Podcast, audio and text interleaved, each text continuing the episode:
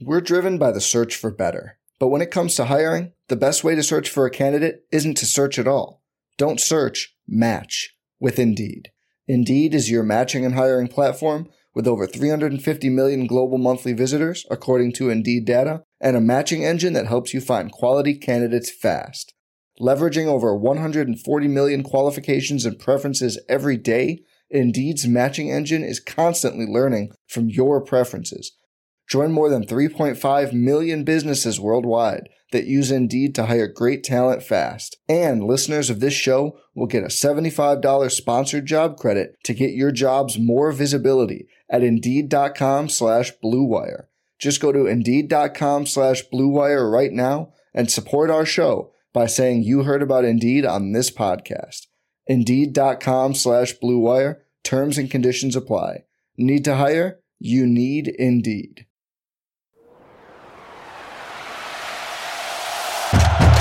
Breaks a tackle, watch out! Burst of speed! Look at this freshman! Welcome to the home of professional football, Canton, Ohio. Hello and welcome to another episode of the College to Canton podcast, the perfect show for any and every college football and NFL fan. I'm your host, Travis May, and you can find me on Twitter at FF underscore Travis M and Titan Travis on Clubhouse. Joined today again by co-host here, Stefan Lako. You can find him on Twitter at Stefan Lako. That's L-A-K-O. He is the host of the RotoViz College Football Podcast as well, and he's a writer with the RotoViz team and a part of the Devy crew as well that dives into all the college football goodness. Uh, and ranking, you know, I guess I guess it's up to 100 players these days on the site. So check it out if you're into Devy fantasy football formats. Uh, but yeah, so uh, thanks for joining me, man. Yeah, it's dude. Today was a crazy day. It's good to talk uh, ball I- in. Yeah, I I went and got my test done for citizenship. As many of you have heard us randomly refer to my background, uh, but today I went in, took the test, did all the things. Uh, did not I did not get one question wrong on the civics test. So you Nice. know I'm a true. I'm on my way to becoming a true American. Nice, which is Yeah, also it's pretty a, that's a great game that is played on the show New Girl. If you guys have seen that before, you could definitely have you have you watched that show, Stefan? Yeah, I I watched most of it. I don't remember much of it though. It was a while American. back. Yeah, I don't think I still know how to play True American, but I remember that that was a fun game. Anyway, folks, if you if you're joining us for the first time, uh, College to Canton is kind of a show uh, that really delves into prospects. It's it's a, it's about the journey from the best for all the best football players and prospects from you know their college football recruiting days all the way to the pro, Fo- pro football Hall of Fame. And we always kind of look through a fantasy football lens since this is a RotoViz radio podcast, but we always make sure to dive into some kind of real college football and NFL analysis too, uh, from show to show. But uh, we are going to dive into some Hall of Fame trajectories, talk about some of uh, you know some current NFL players and their uh, current trajectory and their chances to make the Hall of Fame, and what you know what they still bring to our fantasy football teams now, and when we could be expecting some of them to to see that that age cliff or maybe a decline in production coming here in the near future, and talk through how that kind of plays into their chances to make it into the Hall of Fame. So we'll you know talk about the Hall of Fame, but really really spin it with a fantasy football impact and things like that on the show. But before we dive in, real quick to Stefan, uh, I think we kind of have an, uh, an announcement uh, for Yeah, the man. listeners, right? Yeah, Well, for sure. It's I mean this is, is it's fun stuff, man. Take it away. Absolutely. So, as I mentioned a couple weeks ago, Stefan is going to be a permanent fixture here on the College to Canton podcast. And so, moving forward, uh, here as we get near the end of the summer, we're actually going to go to a two episodes per week format. One kind of long form uh, episode, that you know, the, the typical format that you are probably used to. And Stefan will typically be heading that up. But I'm going to be doing one kind of more shorter spotlight episode that's going to highlight one or a few key players or, or key happenings uh, so that we can kind of focus on uh, both college, both NFL during the season, uh, and really just give you all more content on the College to Canton feed. So we'll cross over. Me and Stefan will be on the show together sometimes, and sometimes it'll just be one or the other. But the best part is that just means more content for you, the listeners. So be looking forward to that. Not going to be this week, not going to be next week, but as we get closer to the college football season, you'll start seeing a couple episodes a week. One kind of longer, one kind of shorter, just to give you guys uh, more college football, more NFL, more football goodness. So I'm I'm super excited. I don't know about you, Stefan, but I'm glad you're here, man. Yeah, dude, it's so awesome. Very excited. Yeah, we were talking earlier this week about how this could look and kind of what our thoughts were to try to, you know, increase the the value for all of our loyal listeners. I just think this is an awesome approach. I think it's going to allow both of us to really um, dive dive pretty deep into some of the stuff that we really love and you know everyone gets to have a little bit of fun so yeah. it's going to be awesome i'm really excited uh, especially like right now like hockey just ended basketball's closing up pretty soon here uh, the euros as you know are you know almost done and like we're we're going into like oh no it's only baseball so uh, it just means you and i get to dive in a little deeper do a little bit more nerding out write some yes. articles get prepped and uh, man, it's gonna be it's gonna be so much fun. I cannot wait. Yeah, exactly. Um, it gives me a little bit more space to kind of write a bit more. Uh, doing uh, planning on doing a couple of different weeklies every single week this year for Rotoviz in season. So lots of uh, things to crank out in writing and on the podcast side of things. So. Uh, really just can't wait. Uh, and it's been great the the, the reception from you guys, the listeners, and just questions you guys have uh, been reaching out with, and uh, just it's it's a great community uh, of uh, college football and NFL nerds. So I appreciate you yeah. guys. Uh, it's it's been great, and the Rotoviz team, uh, you know, having us one to expand and doing two episodes now, keeping that on Rotoviz Radio some, but also keeping it on the College Canton feed here as well. Uh, just excited to see what comes out of that. But let's dive in to the Hall of Fame trajectory talk and, and kick things off with some of the quarterbacks, get that out of the way, uh, and then get into some running backs and wide receivers where I think there's some real uh, debate for some of these guys and, and really just some fast starts to some uh, early young careers for running backs and wide receivers that we could really talk about that, that could make a difference on your fantasy teams for years to come. Uh, but first off, with quarterbacks, I, I think we, we don't need to talk about Brees and Brady. Those guys are in, right? Rivers and, yeah. and Rivers and Eli, like that kind of talk is is a little tired. I don't I don't even really want to talk about. I talked about that a little bit in in April with uh, Stevie Smalls when she came on. Uh, but the, the next three after those big names that kind of are at the very top of like the passing yards, passing touchdowns, passer rating, all those lists, statistically speaking, you know, you're looking at Big Ben, you're looking at Matt Ryan, you're looking at Matthew Stafford, and then there's like pretty much a huge gap there uh, after those names in terms of uh, guys with complete resumes that could make it into the Pro Football Hall of Fame. So, uh, if, if you had to guess or project, uh, do you think all three or any of those guys, Big Ben, Matty Ice, Matthew Stafford, any of those guys make it to the Hall of Fame one day? So, yeah, I think Big Ben will make it in. I think, you know, between the Super Bowls and just his numbers have been really impressive. Uh, I, I think you know the dip since Antonio Brown left. I think a lot of people might question that, but if he can come back with a strong year this year, uh, which I know a lot of people are hoping for a big bounce back for him, I think he has the weapons. The offensive line might not be great, but uh, I think I think he'll be in. Um, the other two, I think they still have to lo- lo- they have a little bit more left to prove. Uh, Matthew Stafford's a really interesting one because uh, we think about him as just this like junk ball type guy, where like all these fourth quarter you know comeback attempts and he's just kind of like putting up video game type numbers in games that don't really matter not really doing anything in the playoffs. But with this new surrounding being uh, with the rams now i mean he has the opportunity. He's going to be surrounded by uh, very talented very talented team both offensively and defensively. Now the rams can't really withstand uh, a bunch of injuries. They're not deep, as we all know, because of how they uh, how they've constructed their roster. But if he's able to make a, a run in the Super Bowl, uh, ideally win it. I mean, if he wins it, if he wins one Super Bowl, I think Stafford's probably in. Uh, but I think he he's gonna have to at least get there um, because right now people I don't think have a lot of stock. I don't think they put a lot of stock into those numbers because they feel really hollow. What do you think? Yeah, for me, Roethlisberger just on the Super Bowls uh, by itself, uh, by yeah. themselves, like that's probably going to be enough for him. Uh, but when you look at uh, Matty Ice, you, you uh, I think some people kind of forget that he was a, an MVP, an All-Pro quarterback, uh, just a few ago, and made it to a Super Bowl. Now, yes, what happened at the Super Bowl wasn't ideal, I guess. they they didn't twenty-eight to three.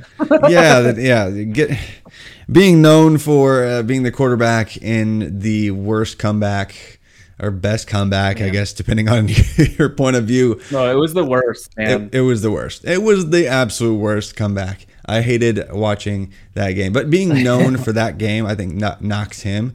But the thing about him is he's way up there on just about every single leaderboard, even like things like touchdown percentage and a bunch of efficiency metrics. He's like pretty much top 10 any way you slice it. He actually still has more passing yards than Aaron Rodgers does. He has way more than Matthew Stafford. And really, it's, it's funny. I forget how long he's been around. He's been around since 2008. So after Big Ben and Tom Brady uh, move on, and whatever happens with Aaron Rodgers, there's a good chance that Matt Ryan could be the senior long toothed uh, quarterback uh, quarterback in the NFL here very soon, uh, depending on how things years with these older guys.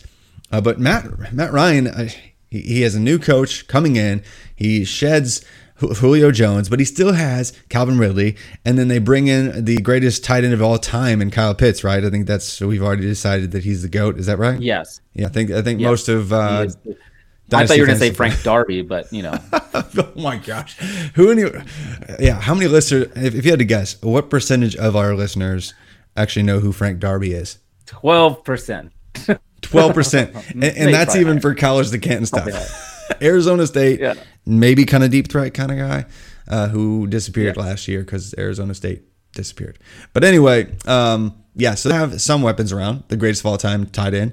And Calvin really a guy that we're going to get into discussions later. I think this is very, it reminds me very much so of when he lost Roddy White. You know, Roddy White was kind of transitioning yeah. out, uh, but they kept Roddy White around for a while, even after he was kind of burnt out, you know? Uh, so it, they're basically just passing the torch. They were passing the torch to Julio in the early uh, 2010s. Uh, now they're passing the torch to Calvin Ridley, and Matty Ice has a couple more years on his contract where it doesn't make sense for the team to cut cut uh, cut him loose. So uh, I think, given where he is well, now, they just ex- and they just extended him those two years too. So right, like right, right. They, yeah.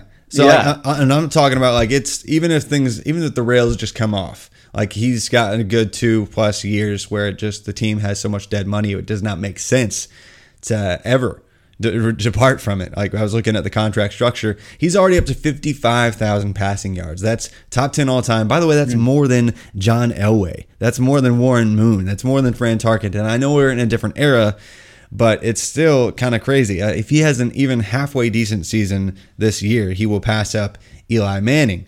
Uh, so if he sticks around for two or three more years, he'll pass up Dan Marino. Uh, so it, it's going to be really hard to keep a guy with an MVP on his record out of the Hall of Fame. Matthew Stafford, thank goodness he's no longer a Lion because there, there was no way he's ever going to have anything on his re- resume staying with the Lions. Sorry, Lions fans, but that's, I mean, you, you know I'm telling the truth, right? So, all, all, both of them, both of them listening right now are yeah, shaking their both, heads. Both Lions fans uh, who haven't given up at this point. But anyway, yeah. So I think it's probably going to be two of them, two of the three, Matty Ice and Big Ben. And if, like you said, Matt Stafford makes the Super Bowl, that'll happen. But uh, outside of the old men, uh, looking at some of the younger guys, that like the dual threats, like some of the guys. I mean, Patrick Mahomes, automatic. Like he's already made it. He's already won a Super Bowl. He's made it to another. He's going. Like he could probably play a few more years and just call it a day. Uh, but interesting guys that to me are the dual threats, like the guys that are up there in terms of every rushing yard list already. Uh, Lamar Jackson, Kyler Murray, Russell Wilson, Cam Newton. You know, they, they may make even though Cam Newton's career is going to be abridged now because of some injuries, most likely.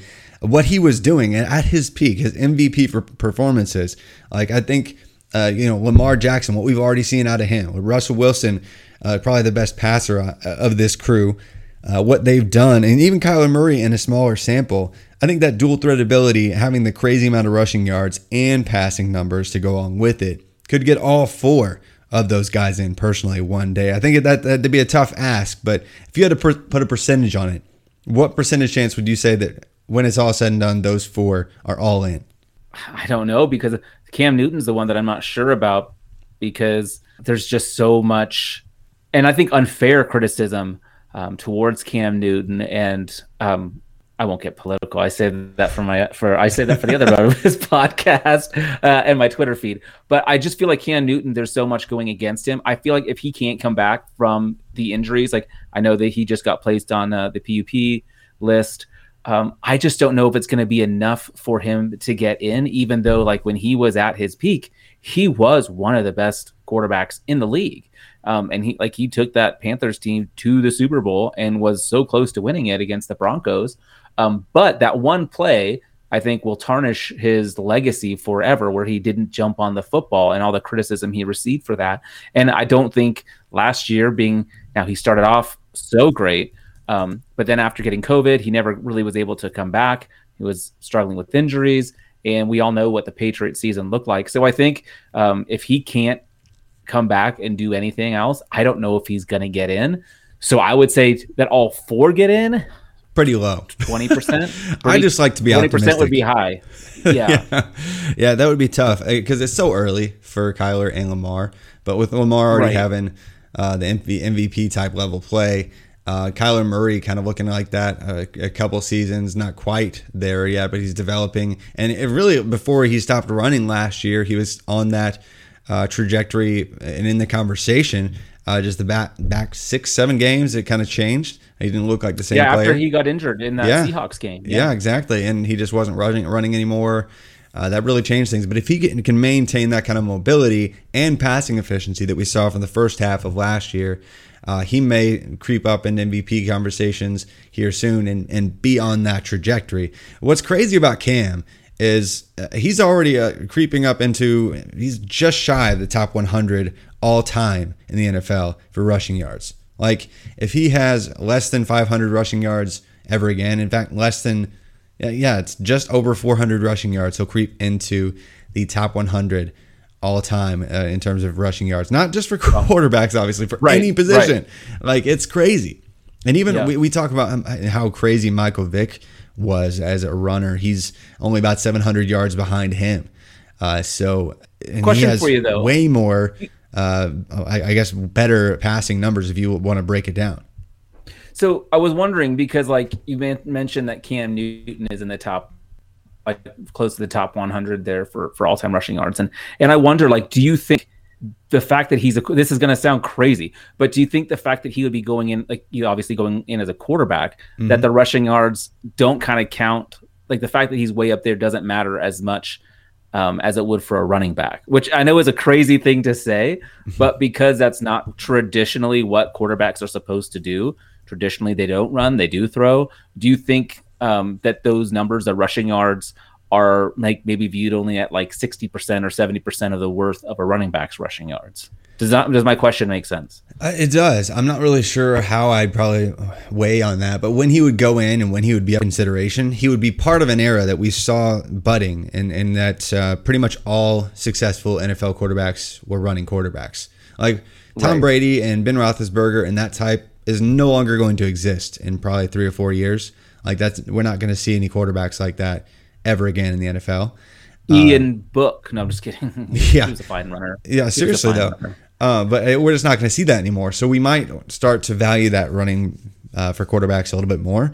But I just yeah. hope I hope we get one more good year out of Cam Newton. I think Mac Jones oh, is is uh, just about ready to take the home, the helm there, and we'll probably do so in in just one more season or so. But I want to see one more uh, believing in, in, Cam to stick around and has having you know one more good rushing season, uh, and he proved he could do that even last year. But to just one more decent passing season, and the thing is, if although, he does that, okay, what were you going to say? Oh, is it? Although I do have Mac Jones in, on my roster in the Scott Fish Bowl, so maybe not. but no, from a Cam from for Cam Newton, I totally agree. I would love to see him be successful this year. Yeah, seriously though, because to, to break into the top thirty all time in passing yards, uh, for any quarterback ever. Cam Newton doesn't even need 4,000 yards total.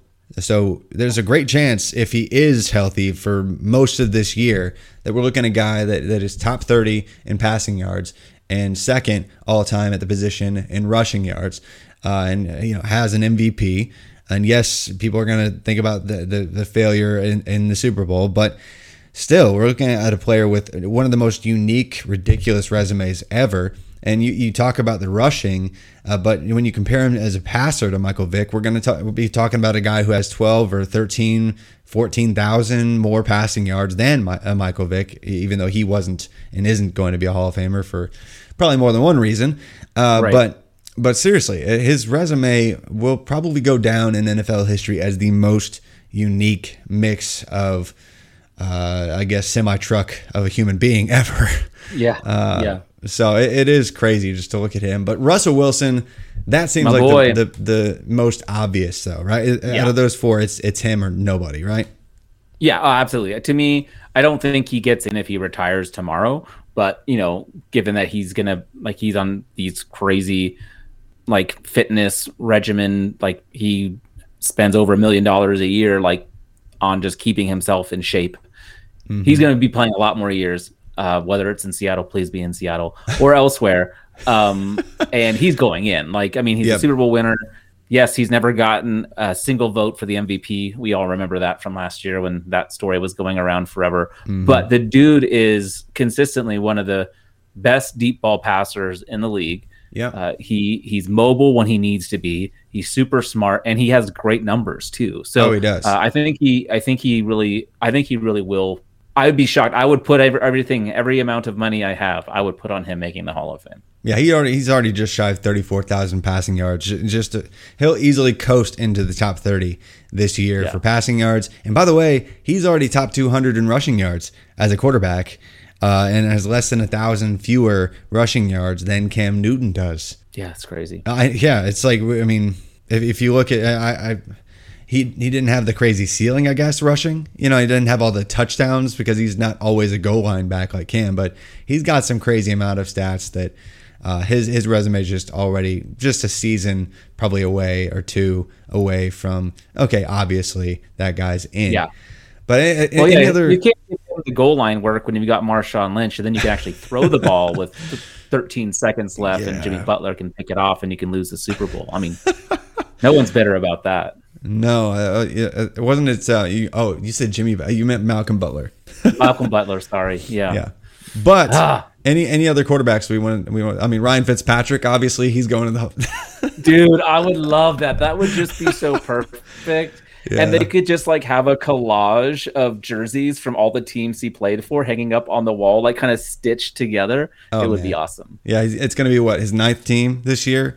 Oh man, it's just incredible. Beautiful. And and Every what's- week is revenge week for Fitzpatrick. Yeah, and what's funny about Fitzpatrick is uh, you, you basically can get him for peanuts probably in trades in most leagues in dynasty, and he's going late even in redraft. But he's going to get another shot this year, right? Like he's probably going to be the guy, and he's got a, an interesting young set of pass catchers, and, and then an Yep. older tight end. He he doesn't historically go to his tight end. I think his best like team tight end finish is barely inside the top twenty, uh, at least since I don't know, five or six years ago.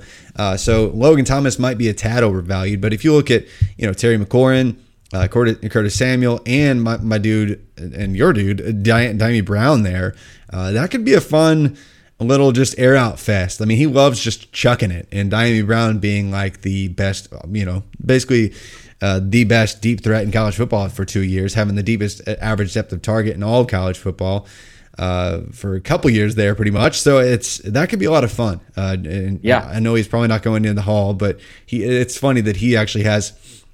he actually has more uh, passing yards than Russell Wilson. Oh yeah, it's awesome. Then like, oh, but you but you uh, the forgot rest of- Washington's best receiver, and that's AGG. I I'm still hoping Oh, out. Antonio I'm Gandy still holding out hope. Oh yeah, I have so many shares of him from last year. I really need him to become a thing. yeah, let's let's see it. Let's see it happen. But uh, yeah. I I don't think. I mean, obviously, uh, Aaron. Ro- To me, it, I say obviously, Aaron Rodgers is going to the Hall. We didn't even really mention him, but he's already 11th all time in passing yards. oh, you you kind of mentioned him in, in passing with the Yeah. old guys. So yeah, I think He's I think that one's old guy, long in the tooth. There's a really short list of guys that are ahead of him in any stats. But yeah, so Aaron Rodgers seems like he's in. But uh, let's move on to running backs because there's a ton of younger running backs that I think we can talk about. Frank Gore because he's been around for a bajillion years and uh, has like 20,000 yards from scrim- scrimmage. I don't care what you say. He's going in, listeners. I, you, you can scream at me all you want that, that he's going in. It doesn't matter. He's but he only averaged whatever. It doesn't matter. He's going in the Hall of Fame. Adrian Peterson also obviously going into the Hall of Fame. Uh, there's really no debate. I mean, like, would you have any rebuttal for him not making it? I mean, I think he's a shoe in.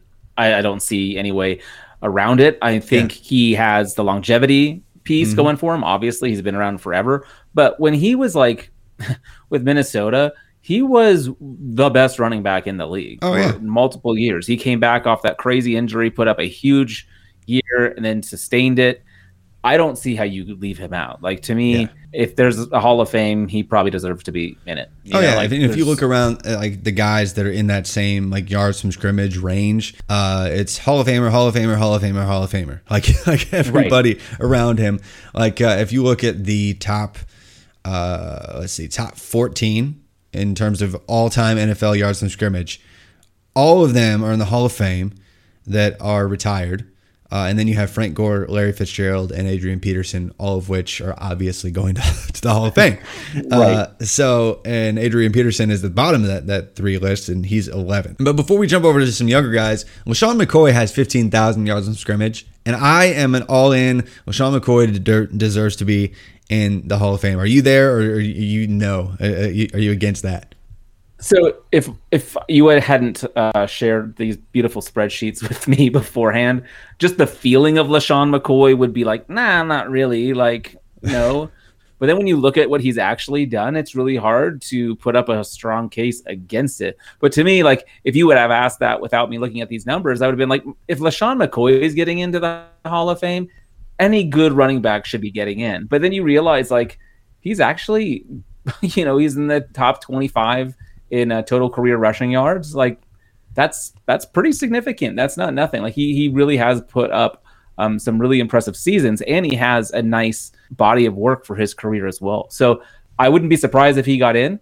Um, I also wouldn't be surprised if, like my boy Fred Taylor, he is left on the outside looking in. Yeah, uh, it's just to me. Uh, if you look at his yards in scrimmage per game, his rushing yards per game, his rushing yards per season, uh, and really his peak production, like having a couple years that were just crazy, two thousand yard plus from scrimmage and twenty touchdown season. Like he, his peak was kind of crazy, and then he finished with fifteen thousand. You know how many players and like wide receivers and running backs included have fifteen thousand or more yards from scrimmage in NFL history? Less than thirty. Yep, it's 26 ever. Like That's- he's yeah. he's right next to Jerome Bettis, who has 15,111, uh, and he's right next to you know guys like Marvin Harrison, different position, but he was in Franco Harris, uh, guys below him. Uh, you know, it, it, it I mean like O.J. Simpson, Jim Brown, like a different era, obviously, but you know guys that uh, were shoe-ins for the Hall of Fame, uh, and then you look above him and guys that aren't in, like the the total list of guys that are above him in terms of yards from scrimmage. Steve Smith is going to be in here soon. Uh, Steven Jackson, Warrick Dunn. Tiki Barber, like that's the list. That's the entire Yeah. list that's above him in terms of yards and scrimmage. So that's it. That that are not going to be obviously or already in the Hall of Fame. So he's he's right there on the cusp. It's like man, if he had what eh, like one more good season, it'd be a slam dunk. But um, he's just he's Probably right on that edge. I know, probably won't because it's not the Hall of Really Good. It's the Hall of Fame. I don't know. I don't know if he's Yeah, even famous. Yeah. But anyway, a- a young- slightly younger guys that are probably going to die off too soon in terms of their efficiency. Uh, Le'Veon Bell and Todd Gurley, guys that were just killing it. What just like imagine? I mean, well, just frankly, look at older dynasty rankings or something. Like those guys were ruling uh, Oh, the wow. NFL. Like how many years ago? Were, like were they both just obvious top five guys? Right? Yeah, I mean, three years ago. I mean, it wasn't that long ago. Yeah, seriously. And and uh, what's what's nuts is just a couple years ago, Le'Veon Bell was still top five all time in terms of yards from scrimmage per game. Now that dwindled uh, when he uh, joined the Chiefs, especially. But uh, just two years ago, he was still top five in, in yards from scrimmage per game, uh, and that's dropped off. If you look at the numbers, like since 2000, that's dropped way off now. I think he's let's see here. He was top. He was top five. Now he's well, he's still just 10th since 2000. Uh, I believe 11th all time. Uh, so he's still up there, but if he plays for very long, very much longer, if he even gets signed, if he even is playing in the NFL, uh, it's probably going to drop off even quicker. But a guy that he's way up there, like on every single list, like for like all time in rushing yards, he actually is still ahead of Ezekiel Elliott. He's uh, 76th all time in rushing yards, though. So it's like eh, if he had one more good season, he'd be right up there. But Uh, yard like rush yards per game, he's way up there. Receiving yards per game, he's way way up there. I was gonna say it's crazy to me that like the dude isn't even 30 yet.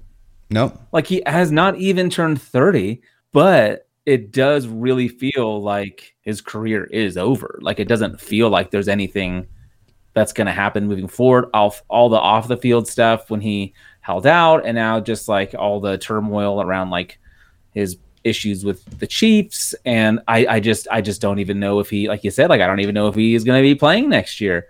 And he's someone that like as shocking as it like four or five years ago, if you said, "Will Le'Veon Bell be in the Hall of Fame?" I would have been like, "Absolutely." And now, man, I don't know. I just don't know because there's been so much, yeah, just so much drop off in, in not only Yeah. production, but then also in just And he the set out of him. yeah, like that was so dumb. Like had he just played literally anywhere, uh, he would Yep. have. You could just easily tack on another 1,000 yards, if not 1,100, or 1,200, or even more. Uh, he's at 9,700 right now, but had he just had one okay season, uh, he'd be at nearly 11,000 uh, yards from scrimmage, and uh, it's certainly in the conversation. But it's just really hard. Like when I look at the thresholds that you need to get into the Hall of Fame anymore, it's like if you don't break 12,000, your name doesn't even enter the conversation as a running back or wide receiver. Tight end is different, but like it, it doesn't even enter, enter the conversation. For wide receivers, though, it's probably all the way up to 13,000 now, and we can get to that in a second. But the, the thresholds, especially in this pass happy era and in this offensive era, like if you don't play for a very, very long time at a very, very high level, it's going to be near impossible to get into the Hall Right. of Fame. and I think it will be like with adding this extra game. I think it'll the, the thresholds will change, and people who like like like you mentioned Calvin Ridley earlier, like people who have a few seasons with 16 and a bunch with 17, they're going to be judged differently, and it might be even harder for them to get in uh, because of those first few seasons with with less um, less production, just on a like a, a cumulative standpoint. But yeah, uh, Le'Veon Bell's a I, I would bet against it at this point, him Yep. getting in because I don't think he's done enough. There's no way. Like and Todd Gurley, like I think maybe even a year ago, maybe or at least two years ago, I was kind of having conversations about how he was already on that track, but the, the shelf life for running backs anymore is just so short. Uh, it's kind of insane Right. uh, to to think about. But guys like that are just maybe a, a tier down in terms of age. I mean, Derrick Henry, uh, he's gonna be 27, uh, coming up on that mark here. And uh, where would you think right now, given his kind of ridiculous track of rushing production in the past couple of years, past few years, where would you guess Derrick Henry is all time in terms of career rushing yards? career rushing yards. Oh, I'm not looking at that page, so I can't even cheat. Exactly.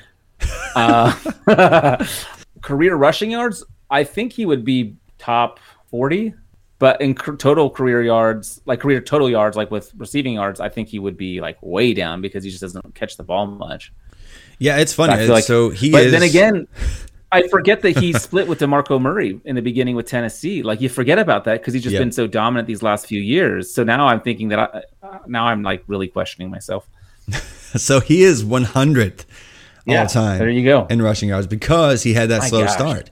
Uh, and because Yeah. of that slow start, it's going to be really tough for even a guy like Derrick Henry, who has a 2,000 yard rushing season. Because I, I live in, in Middle Tennessee, and uh, you hear people, you know, spouting off like Derrick Henry is going to be, you know, future Hall of Famer, Derrick Henry. And because he is not a pass catcher, and Nick Chubb, another guy, they're not pass catchers, it's really hard for you to amass very many yards from scrimmage. Like the the, the minimum bars to be considered uh, for the Hall of Fame, uh, it's really really hard because like guys like Derrick Henry, guys like Nick Chubb, they're not even in the top 250, let alone the top like 300 in yards from scrimmage career, despite being crazy efficient rushers.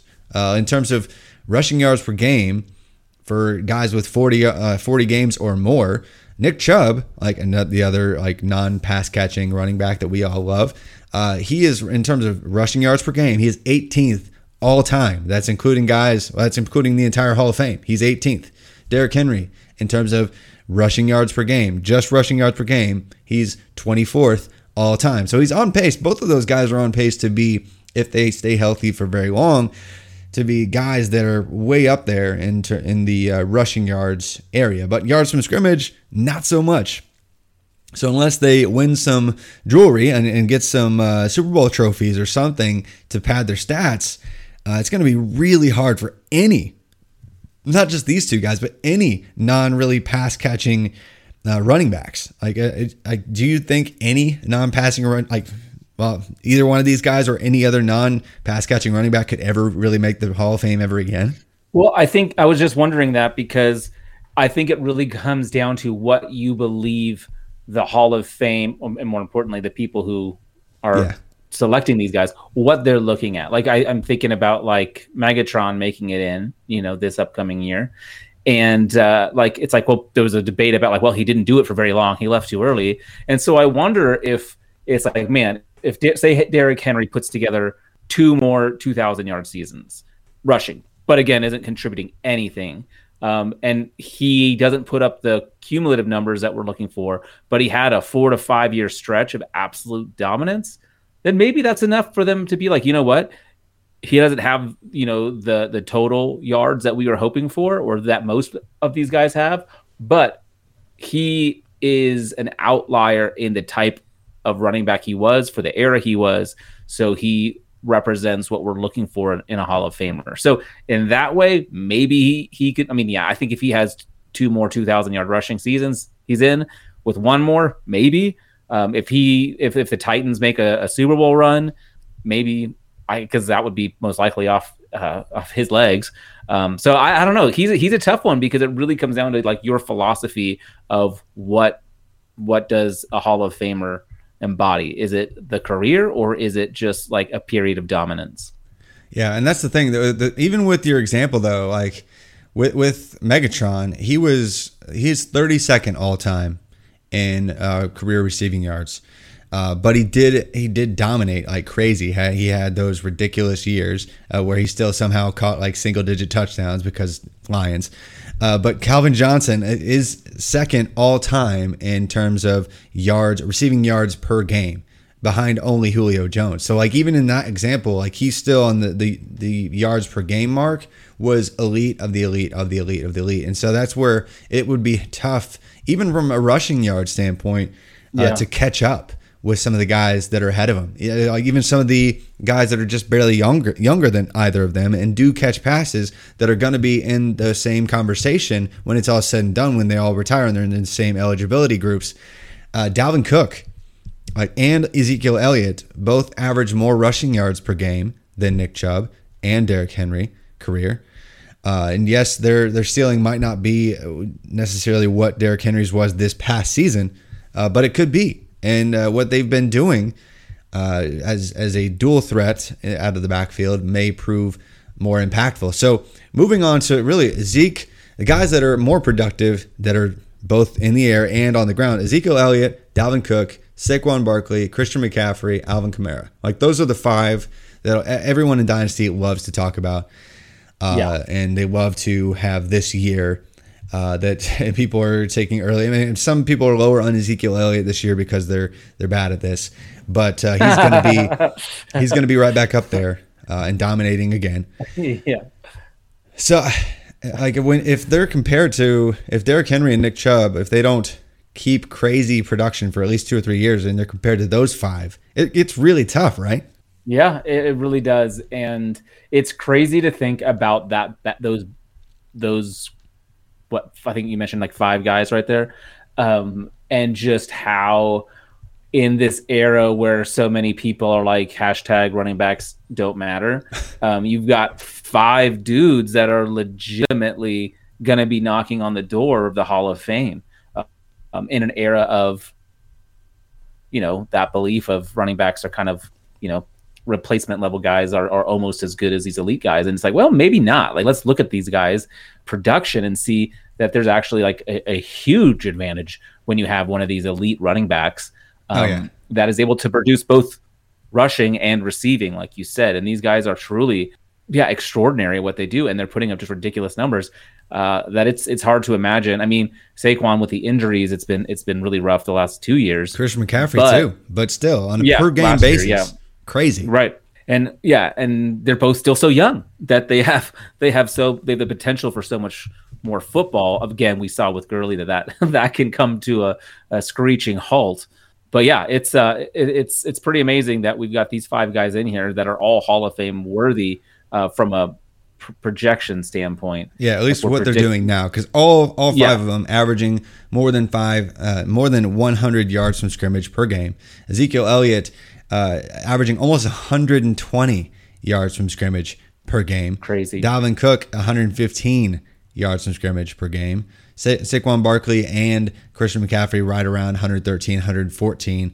Kamara, it- it- because he's almost just another receiver than he is a running back, only around 103 per game. And we'll see what happens post Brees. But all these guys uh, in this era of, of just running backs don't matter, uh, proving to be some of the most productive running backs of all time on a, a per game basis. So we'll see if, if they all stay healthy. Let's let's hope they do. Those guys, And I wouldn't bet that they do. no, and that's the Like, problem. Yeah. Like it's probably not going to be all five, but at least two of the five, three or Yeah. three of the five are probably going to maintain this kind of level of production that gets them into that conversation. But it's just hard if you look at uh, how hard it is to stay healthy for that long at, at the position. We see this this age cliff, and it keeps on getting younger and younger and younger. And how we value running backs in dynasty, like we assume any running back that's 26, they're basically dead. Uh, and if you look at the average, you know, career dip is has come earlier and ear- earlier and earlier. I remember. I mean, you and I have played long enough to remember, like, oh yeah, the, the brick 30. wall comes at age 30, right, for Yep, running backs, That was always the number. Yeah. it was always 30, and then and somebody now Love actually. Bell, we were just saying, is too old at 29. Yeah, seriously. And then people started crunching the numbers and they're like, oh, hmm. They really start tailing off in terms of efficiency at age 27, really 28. And now we're talking about because of the with the salary cap and like the the, the really the contract structure and everything, man. It's like it, it, one or two years into their second contract, regardless of what age they are, like we need to expect them to no longer be doing this uh, at a high level. Uh, and that shows up like if you look at the the top like rushing like career rushing yards. I, I mentioned top career rushing yards before we move on to wide receiver. Uh, how how how highly uh, Cam Newton and Russell Wilson and all those guys are ranked. Like, what do you think the benchmark is to break the top 250 all time in rushing yards? Like, how many yards, or just rushing yards? How many do you think it takes to break the top 250? I'm gonna. I have a feeling I'm gonna say way too high of a number. Um, Go for I it. would say like four thousand five hundred. Yeah, all you need is th- just over 3,600 rushing yards to be top So yeah, I was a thousand off. oh yeah, all time because guys That's like crazy. Yeah, because it's just so tough to maintain uh, any amount of uh, career uh, at the running back position without getting you know seriously injured. Uh, and this, we look at guys that are on this list near the bottom. Dalvin Cook is already on this list because he's you know top ten all time in yards from uh, rushing yards per game. Uh, but it took him still four years to do it.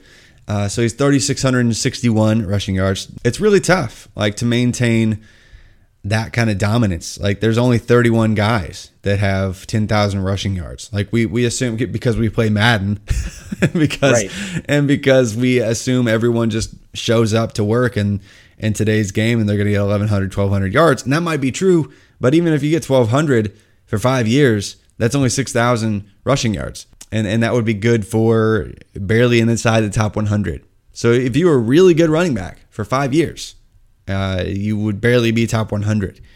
So it's just um, it's Well, it's easy like, to, it's easy to like list. get yeah, but it's easy to Like- get in, but like to really be at the very top, it's really tough. Right.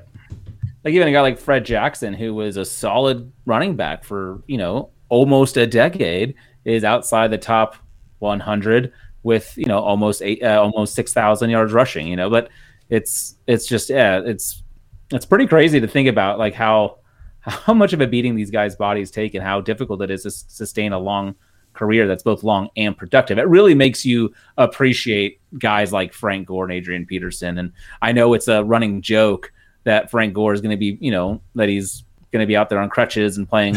Uh, long, he's going to have a longer NFL career than his son is. And his son hasn't even made it yet. Uh, like, but man, it's really impressive that you know, 15, 16 years later, he's still able to go out there and and semi-produce. Yeah, you know. It's insane. It really is. Uh, but looking at the, just the, the top five we mentioned, Zeke, uh, I think people have already kind of started to move away from him. I honestly like. Would you and, and would you move off of Dalvin Cook like just to, regardless of how competitive you were, would you just be like, hey, look, I'm going to sell high in in dynasty No. because like no, because I like have Dalvin he's, Cook. he's, he's, yeah. Thing is, I have him in every league. This like every redraft, I get Dalvin Cook because everyone's like taking everyone else, and he's just sitting there. I have Dalvin Cook everywhere, and I'm okay with it. yeah. And what's funny he is just he just got an extension, so like Yep. you know he's gonna have at least two more years. And with running backs, like I'll take an elite running back for two years. Yep. Same, because that's basically the shelf life, it seems. but Yeah. uh, but he's seriously, he will be 26 before the season starts. So people are going to assume he's dead after this season. like that's just how it goes. Like, oh, he's going to be 27 next year. So I, I've I found myself uh, I'm falling into that trap, but I'm okay, like you said, holding on to that production. If I think he can, he's got the extension, he's going to be the primary back and run first offense for two more years at least, and that's why I'm finding myself with more of guys like Derrick Henry and more of guys like Dalvin Cook because you know what. They're not exactly fit, uh, one size fits all, like the mold of what the normal running back looks like. They're obviously top tier elite talents. And yes, we just saw guys like Todd Gurley uh, fall off the, the tracks, but for him, for him, like we already knew he kind of had uh, bad knees for a while. Like he had multiple ACL surgeries. Uh, even like Melvin Gordon, he was kind of in the conversation. Uh, he's actually almost in the top 100 all time in rushing yards uh, as well. But he had knee issues. Le'Veon Bell, weird situation. He he kind of dropped off because he missed a season and was just a, a nutcase drama rapper. Uh, and uh, and so like we've seen these guys drop off, but guys like Dalvin Cook that don't have a bunch of red flags. He kind of had some early career nicks, nicks and, and dings uh, Yep. on him, but uh, Derrick Henry is uh, he's basically a, a, a 200. Well, I think he's 200,000 pounds. Is that what he is it something like that? Jeez. uh, and still runs probably a four five. Like they're not normal. So I, I found myself thinking, you know, look, uh, physics didn't change, uh, and the age cliff didn't change so drastically that these guys are just going to expire. You know, Right. like like Right. like we think everyone else does. Like the difference making elite Hall of Fame talents that we think these guys could be, those guys stick around. And so I yeah, think they can could- be the outliers because They- we know there's they- always outliers. Exactly. And there's only going to be one or two, but you've got pretty good. You've got a pretty good track record of, of being able to to make your bet, call your shot on one or two guys. And Dalvin Cook for me is that guy that I think, yeah, I think he's the outlier. Um, and maybe I'm wrong, and maybe it's not him. And then I'll I'll have a lot of Dalvin Cook shares that I Yeah. can't move off of. but even Alvin Kamara, he's like a new mold. We don't even know what he's going to be. And because of the influx of talent or the lack thereof uh, in this year's rookie class, and what I think we're going to see in next year's rookie class in 21 and 2020, uh, 2020, yeah, 2022, uh, it's going to be pretty lousy. Uh, outside of you know maybe Najee Harris and maybe we like Travis Etienne and maybe Javonte Williams and but next year is like one or two guys. So I think we're going to see a few of these guys stick around a little bit longer uh, than we might have projected, given how ageist we are in fantasy football, because we're not going to see a bunch of replacement talent come in until 2023. And uh, not to get too far ahead, but I- I'm nerdy enough that I know that 2024 is going to be a shallow class because they have it's a really really bad group of running backs uh, among the freshmen this year. It's really shallow, and even at the top, there's like one or two guys that are really Right. trustworthy. So the three out of the next four classes at running back are going to be pretty trash. Uh, and so looking ahead and knowing that, I think some of these guys like Ezekiel Elliott, like Dalvin Cook, if if they stay healthy, Saquon Barkley, Christian McCaffrey, Jonathan Taylor, the goat, uh, like the, we're gonna see this this new generation, this renaissance crew of running backs that all could make it uh, into the Hall of Fame conversation here soon. But before we wrap things up with some wide receivers and tight end talk, just a word from our sponsors. We're driven by the search for better. But when it comes to hiring, the best way to search for a candidate isn't to search at all. Don't search, match with Indeed. Indeed is your matching and hiring platform with over 350 million global monthly visitors, according to Indeed data, and a matching engine that helps you find quality candidates fast. Leveraging over 140 million qualifications and preferences every day, Indeed's matching engine is constantly learning from your preferences Join more than 3.5 million businesses worldwide that use Indeed to hire great talent fast. And listeners of this show will get a $75 sponsored job credit to get your jobs more visibility at Indeed.com slash BlueWire. Just go to Indeed.com slash BlueWire right now and support our show by saying you heard about Indeed on this podcast. Indeed.com slash BlueWire. Terms and conditions apply. Need to hire? You need Indeed. Pulling up to Mickey D's just for drinks? Oh, yeah, that's me. Nothing extra, just perfection and a straw. Coming in hot for the coldest cups on the block. Because there are drinks, then there are drinks from McDonald's. Mix things up with any size lemonade or sweet tea for $1.49. Perfect with our classic fries. Price and participation may vary, cannot be combined with any other offer. Ba da ba ba ba. I just want to take a second to thank you for tuning in to today's show. My name is Colin Kelly, co host of the RotoViz Overtime podcast, along with the great Shawn Siegele. We do appreciate each and every listener, and as a thank you to each of you, you can get yourself a 10% discount to a RotoViz NFL pass. We're heading at full speed towards the season. Make sure you're ready, get yourself access to all the content and tools up on the RotoViz website.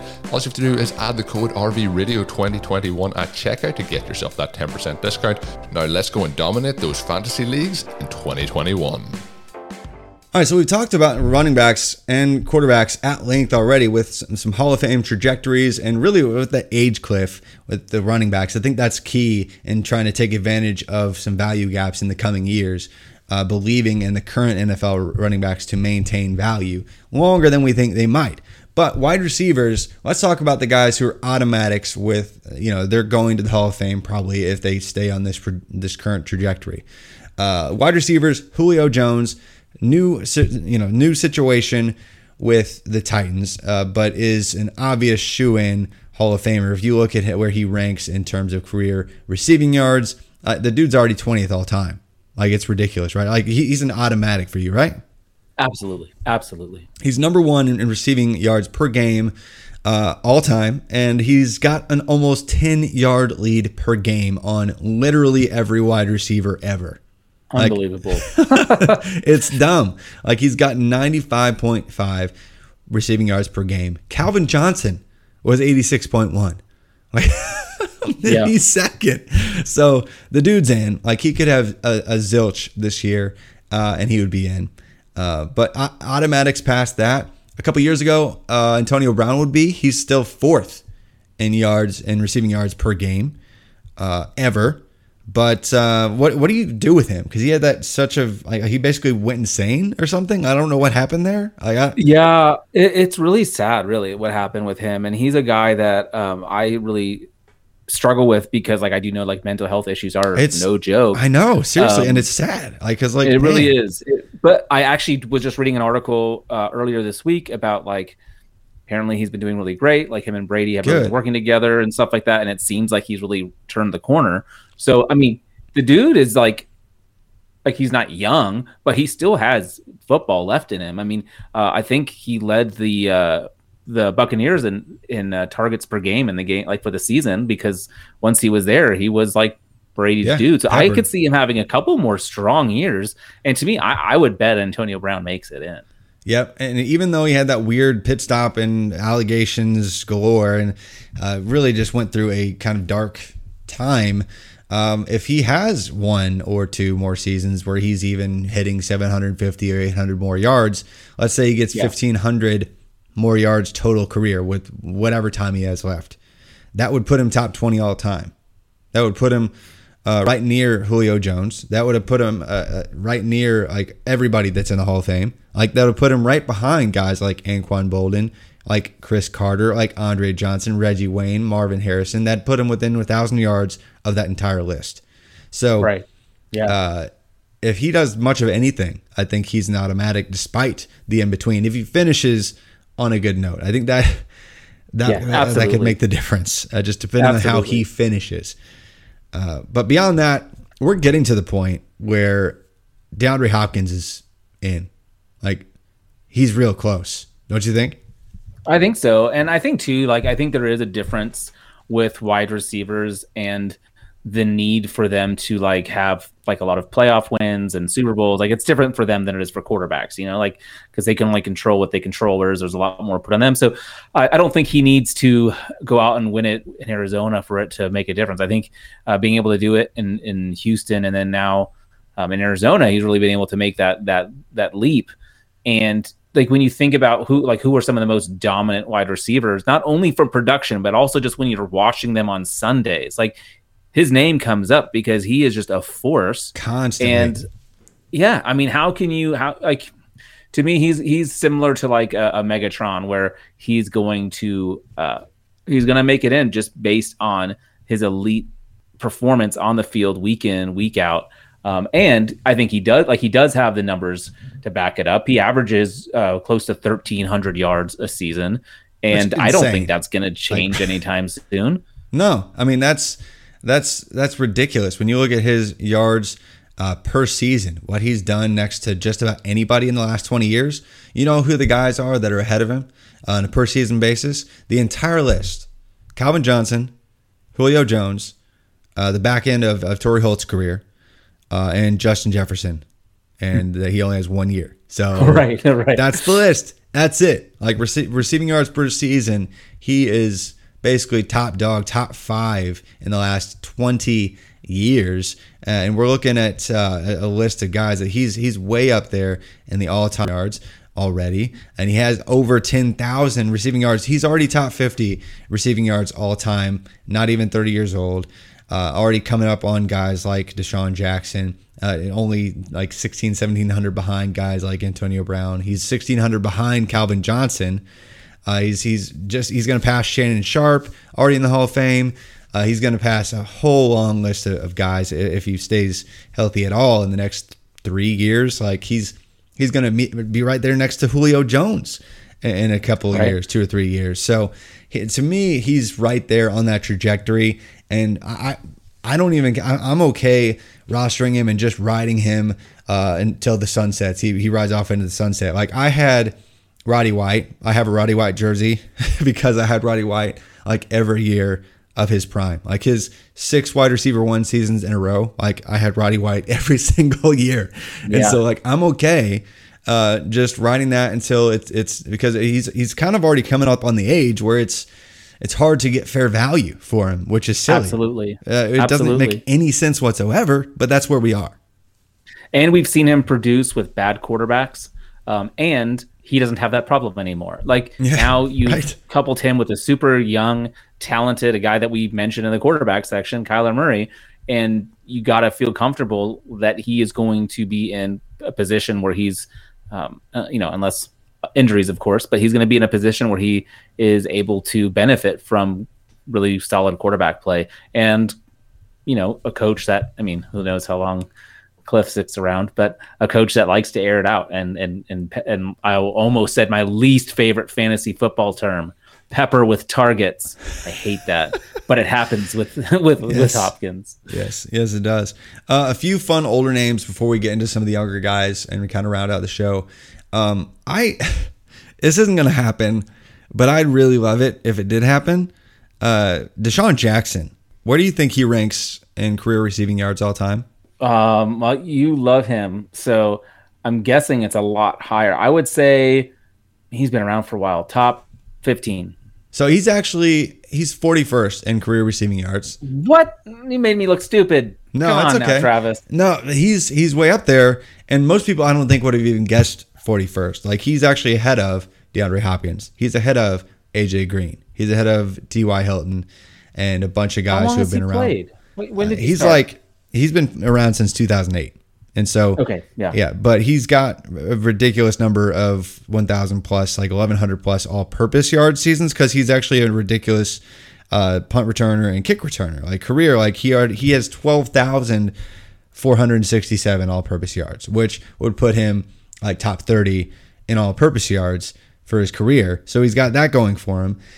If he does anything at all, he's going to be in the top 40 in receiving yards so it's probably not going to happen, but that would be fun just because he's got like the longevity and he had a crazy peak. but that's probably not going to happen. And uh, guys like I would also like to see happen, but I don't think I, you can disagree with me if you want. But AJ Green and T.Y. Hilton, both been around since 2011, 2012, respectively. Both uh, just over 9,300 receiving yards. Uh, have struggled with health as of late. Do you think there's any chance like they can muster anything at the age that they are, like 31? uh, and, and no, I think AJ Green is done, especially um, in that offense. There's just too many other like he's going to be splitting targets with DeAndre Hopkins. You know, like he's not going to get enough to be relevant. And, and T.Y. Hilton um, has no. Carson Wentz throwing him the football. Yeah. no, I think Wentz still might. He Wentz did lead the league one year in receiving yards. Like he's got something yeah. to put on, on on the plaque. But yeah, and that's nice. I think, like you you said, like the Hall of Good. Like I think yeah. they both they should both be in the Hall of Very Good. Like exactly. very good. If there was and, a place um, that yeah.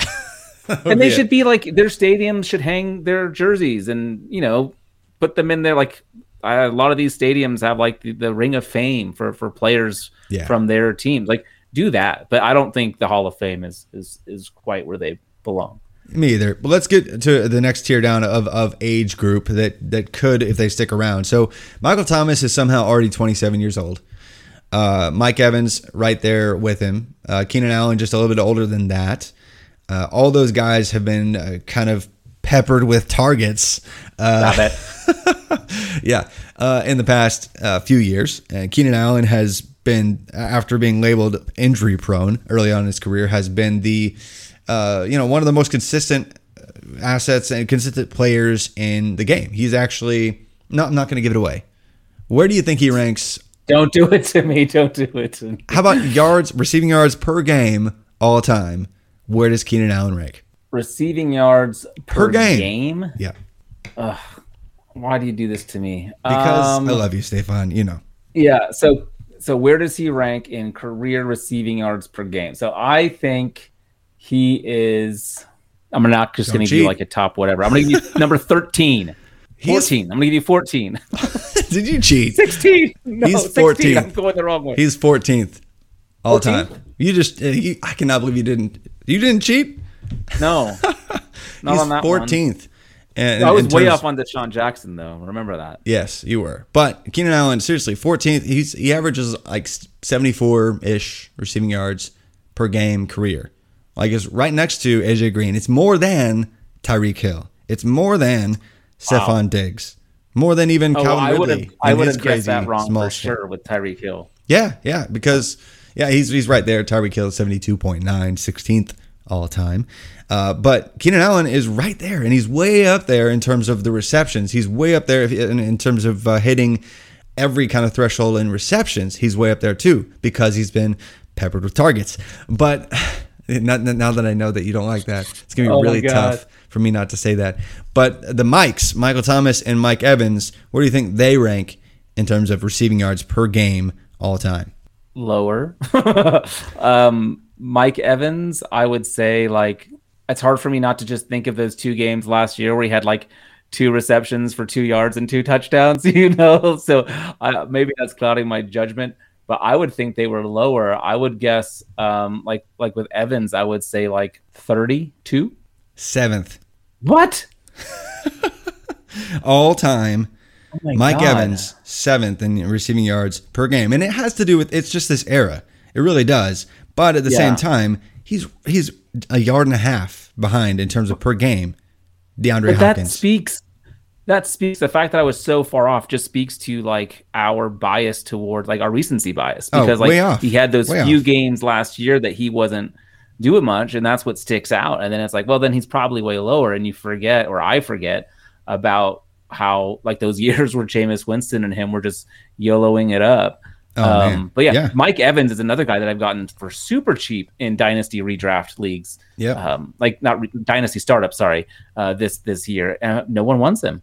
No, and uh, he's coming up on 28 years old, uh, but he's still not 28, even though he's played seven seasons and he's never had a year with less than a thousand receiving yards. Uh, I don't think that the future is going to be. You know, we might not see another 1500 yard season out of the guy. But if you can get them cheaper because people uh, hate anyone that's over the age of 27 in football these days, Uh, same or even 26. Even wide receivers, I've seen some ridiculous offers go through here recently. But by the way, Michael Thomas third all time in terms of receiving yards per game. So the Mikes, Michael and Mike, uh, both top seven all time in terms of receiving yards per game. They both need to do it for quite a, a while longer if they want to uh, make the top list. But Mike Evans is already top 100 ever in terms of yards, and Michael Thomas is he hasn't been around as long, uh, and he missed part of last year, but he's got the per game clip going for him. He's already uh, just about inside the top 200. So both of them, I think, could maintain and could go to the Hall of Fame. Tyreek Hill, Stefon Diggs, those guys are a little bit further down the list. Diggs had the, you know, he's he's. What do you think of Diggs now? Because he's like he's with the Bills. Do you think he can maintain his elite level of production? I wouldn't bet on it, but I didn't bet on Diggs last year, and that made me look foolish. But I'm still like I was, and the reason I wasn't buying in on Diggs is because I did not believe in Josh Allen making the jump that he did. I did not foresee no. that I, at all. I was and so in wrong. fact, I don't know if I would. I don't know if I think he can maintain that. Like I think Allen regresses this year, and I think that will lead to um, Diggs regressing a little bit as well. So I don't think Diggs can hold it up, but he is a phenomenal football player uh, you and I we were talking about like some of Matt Harmon's work with like reception perception, and Diggs yeah. is one of those guys who's just like such an awesome route runner. He's fast. He makes the quarterback look better because he can just get wide open. He can track balls. So so maybe I'll be wrong on the Bills, but I guess the fact that they do love throwing the ball so much now, like maybe helps him. But I don't know. I, I'm still not. I, I love his name. He spells it wrong, but I do love his name. yes, but I think because of the situation, I think he and Tyreek Hill could get to a place where they're there, where they're in. Uh, because they're sure. both 27, they're in the prime of their career. And what? Who are the top two quarterbacks in football right now, according to Dynasty Football Drafts? Oh yeah, it's Mahomes and, and Allen. Yeah, it's their quarterbacks. So yeah, in great spots to do it.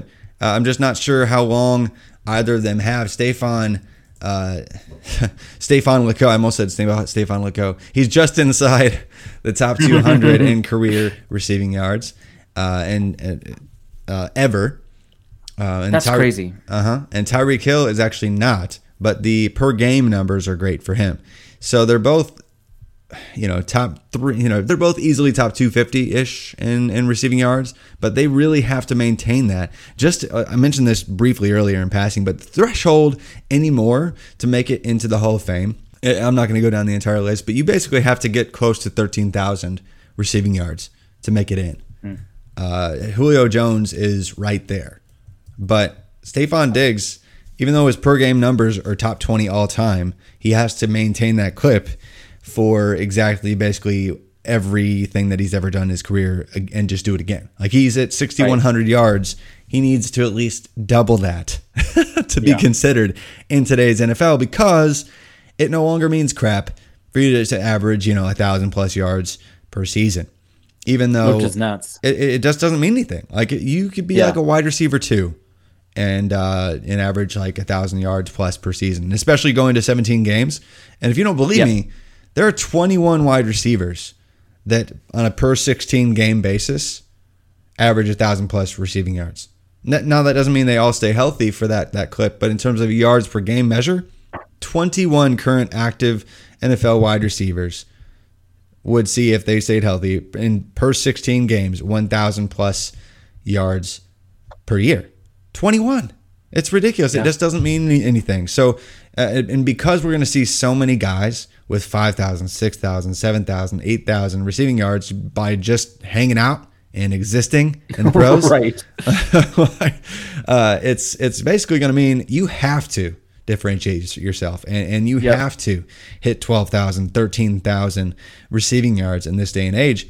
There's a long list. I mean, like guys like Calvin Ridley, DK Metcalf, DJ Moore. Those are like the next three in terms of yards per game numbers, and they're all really well. Calvin Ridley's already a grandpa, but DK Metcalf and DJ Moore are super young. They have some time, uh, so there, there's there's going to be a huge generation of guys that we see that have like 5,000 receiving yards by the time they're 25. You know, um, yeah, and so that's going to mean terrible things for the guys that are just just a little bit older, like Davante Adams. Like, where do you think he ranks in terms of receiving yards per game all time?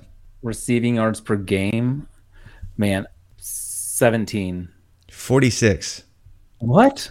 Yeah. I, I forget, oh, he had that rough. He had a rough start too. He had a rough start, and so despite Yeah. being like the best in the game, maybe for two or three years, probably here he's in the top three. Uh, Yeah. He's going to be uh, going uphill, trying to just get enough raw totals to even be considered. Like it's it's going to be weird. Like the guys that are 26, 27 or above, like there's going to be no margin for error. They're going to have to be perfect for basically three more seasons in many cases. A bunch of the guys that we consider the best of the best, uh, they're going to have to have prolonged primes if we want to see them anywhere close. Because Davante Adams is still 175th in career receiving yards, and uh, yeah, that's crazy. yeah, he's he's basically exactly half of Julio. Now he does Jones. have a lot of touchdowns. He does have a lot of that'll- touchdowns. Way up there. Elevate him. Yes, but uh, it's going to be really tough, and it's going to be tougher and tougher every year. Uh, and tight ends, uh, it's basically what Gronk. You you forgot about a dude that I think is at least worthy of a mention Yeah, um, and a question, and mainly because I'm curious what your thoughts are. But what about Odell Beckham Jr. oh, that's tough. because That's- he's that's really uh, tough. like on your sheet, like he's way up there on like um, yards per 16, where like he averages like right in between Antonio Brown and DeAndre Hopkins on like yards per game at Mm-hmm. 83.3. So he's way up there. He has a couple of elite seasons, but then obviously a couple of really kind of average seasons. So I mean, obviously from my perspective, he still has a lot to do before his name can be considered. Um, but the trajectory, if you look at his career, and maybe he can get back to that level, maybe. Now, the offense he plays in probably isn't going to be very useful for that with the amount of running they do there. Um, but definitely name. I was curious what your thoughts were on him. On the spreadsheet I shared with you, I forgot to highlight him, but uh, without cheating, where do you think he ranks in receiving yards per game career? Oh, I already cheated. That's why I wanted to throw his name out there. So what is it? He's like number four, He's fifth all time behind fifth all time. Yes, fourth in, among active players. It goes Julio, Calvin Johnson, Michael Thomas, Antonio Brown, and then Odell Beckham Jr. Now, Crazy. raw totals, Jarvis Landry has more receiving yards and receptions than Odell Beckham because he's got the health issues. So that's the problem. Like we had, they had that crazy rookie year. He had the catch. He has. And even that year, he missed like three or four games to start the season. Oh yeah, he missed like four with a hammy. Uh, so yeah, so, so he has uh, the ridiculous peak numbers, but he doesn't even have seven thousand receiving yards. So unless he's elite level pro- productive for probably three, four more years, uh, he won't make it. Yeah, I agree with you. By the way, I just saw his name way on the top of the list, so I had to throw it out. But we need to just realize that uh, we're way too ageist when it comes to these guys. Yes. Way, it's, it's embarrassing. Like I've seen some just, um, well, stupid uh, offers come in for guys like Cooper Kupp because he's 27. Uh, you know, any basically once a player is 27, even the wide receiver position, like people are just you know, oh well, this is the sell high window, or this is the this is time to move off him. I get questions all the time. Uh, is it time to sell so and so? And they're like 28 years old and now they're dead. But like for wide receivers, the ones that are the outliers, the ones that are good enough to be in this conversation, we talked about on the podcast in, in the Hall of Fame discussion ever, or even on that trajectory. Those kinds of players see their arcs extend longer. Like if you dig, I, I don't want to dig through uh, the apex year for wide receivers and running backs. It's and how it's slightly getting younger and younger every year. But it's still for wide receivers, the difference making ones, they temp- typically go until they're 30, till they're 31, till they're 32, till they're 33, and beyond, even in some of these cases. So if, if these guys, we believe them to be the elite of the elite in the NFL, uh, I'm not moving off of guys like Mike Evans. I'm not moving off of guys like DeAndre Hopkins. I'm not. I, I'm not moving off guys certainly in the 20 age 27 range, and even even Keenan Yeah, Allen. like Amari Cooper. Yes, yeah, uh, 27 seriously. years old. Like Amari Cooper, yeah, he's another guy that's uh, he's been immensely productive. So he, I mean, he he could be in this conversation. He's one of those 21 wide receivers that's averaging, you know, per 16 games easily, easily over 1,000 receiving yards. Uh, And so he's, I think he's in that 27 Yep. So is Brandon as well. Cooks. Uh, he's he's kind of Mr. Boom bust, but there's a there's a long list of these guys uh, that I'm not really. I'd rather just have the production than try to move them Mm-hmm. for a younger speculative guy like a Chase Claypool or a Diontae Johnson or any other non-Steelers wide receiver that I didn't bring up just now. Um, but any other takeaways on wide receivers before we wrap things up? No, I, I think I think um, I first I think it's great that now you call Stephon Diggs Stephon Diggs. I think that's wonderful. You did that a few times, and I I appreciate did. it. Well, it's because you're Yes. Stefan, and it messed me yeah, up. it's perfect. So I'm just gonna be like, hey, St- hey, Stefan Diggs. That's your name now. Yeah. That's your name. Okay. That's um, sticking. No, I, I I think it's interesting. I think, like you said, it is going to be. We were talking again before the show, like these guys whose careers kind of are in between the 16 and 17 games. Mm-hmm. Um, it'll interesting what happens with them because while that doesn't feel like a lot, it actually is. Like it's you know 80 80 more yards, 70 more yards a season that, that adds up over time, and especially with wide receivers having longer shelf lives than running back. Um, I think it'll be really interesting. But yeah, I, I like a lot of the names that we talked about as you know, like it'd be interesting to see what happens. And then the super young guys, like so many talented, just like athletic freaks like DK Metcalf. You know, that'll be like super young, way too early to project. Yeah. But man, they could have such fun careers that Mhm. um, it'll be it'll be fun to see what happens. Yeah, we'll we'll see uh, this with this next generation coming up with uh, 17 games a year and in the most pass happy era ever, where it means literally nothing to have a thousand receiving yards Right. in a season. Tight ends though, it's basically Rob Gronkowski, Travis Kelce, uh, Jimmy Graham. I know people don't like that name up there, but he had a ridiculous ceiling uh, in terms of uh, career receiving yards. He's actually right behind Gronk. So those three, and then people want to put George Kittle because of his ridiculously fast start.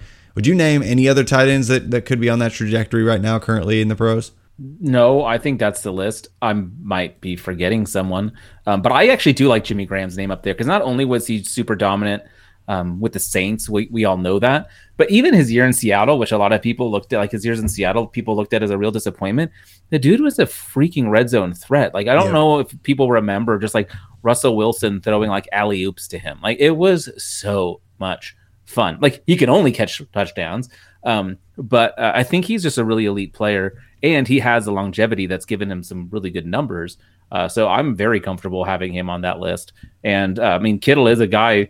Uh, to your point, like uh, from the tight end position, like he is averaging over a thousand yards on the, that 16 game pace, like you said. So uh, another really strong candidate. So yeah, I definitely think these four guys deserve to be at least names that we're thinking about. And yeah, Gronk and Kelce are, are no brainers. Yeah, and I mentioned like that 12, 13,000 threshold that you need for wide receivers. It's really, if you look at uh, historic uh, tight end production, like there are guys that, you know, 6,000, 7,000, maybe 8,000 made it as for tight ends and receiving. It just, you know, blocking comes into play way more with tight ends.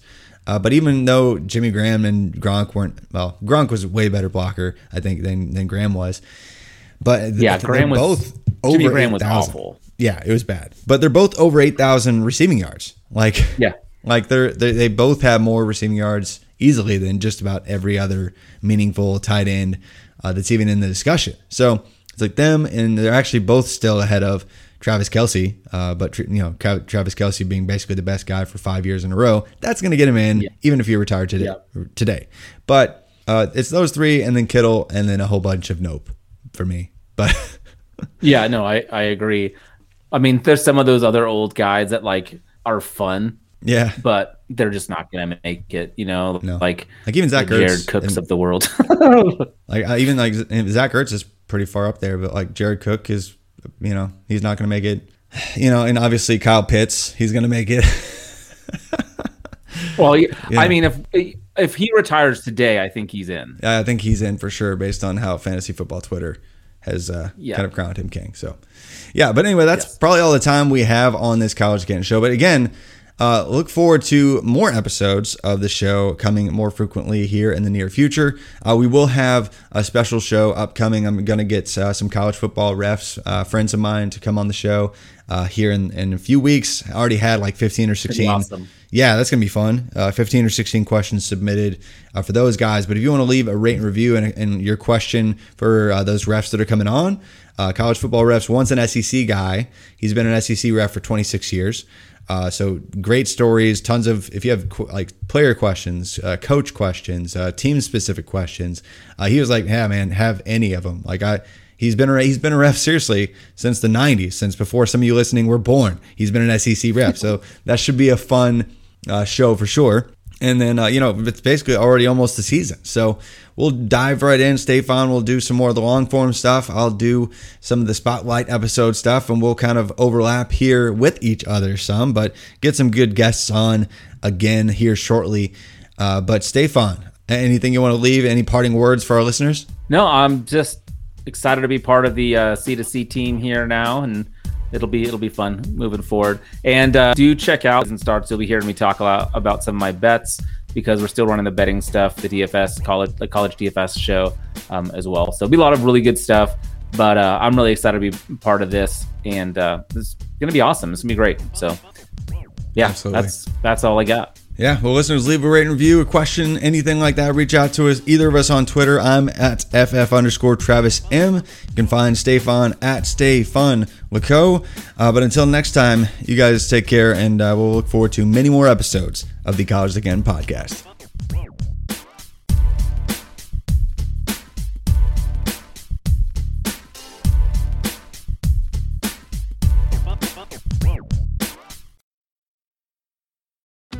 Join us today during the Jeep Celebration event. Right now, get 20% below MSRP for an average of 15178 under MSRP on the purchase of a 2023 Jeep Grand Cherokee Overland 4xE or Summit 4xE. Not compatible with lease offers or with any other consumer incentive offers. 15,178 average based on 20% below average MSRP from all 2023 Grand Cherokee Overland 4xE and Summit 4xE models in dealer stock. Residency restrictions apply. Take retail delivery from dealer stock by 4 1. Jeep is a registered trademark.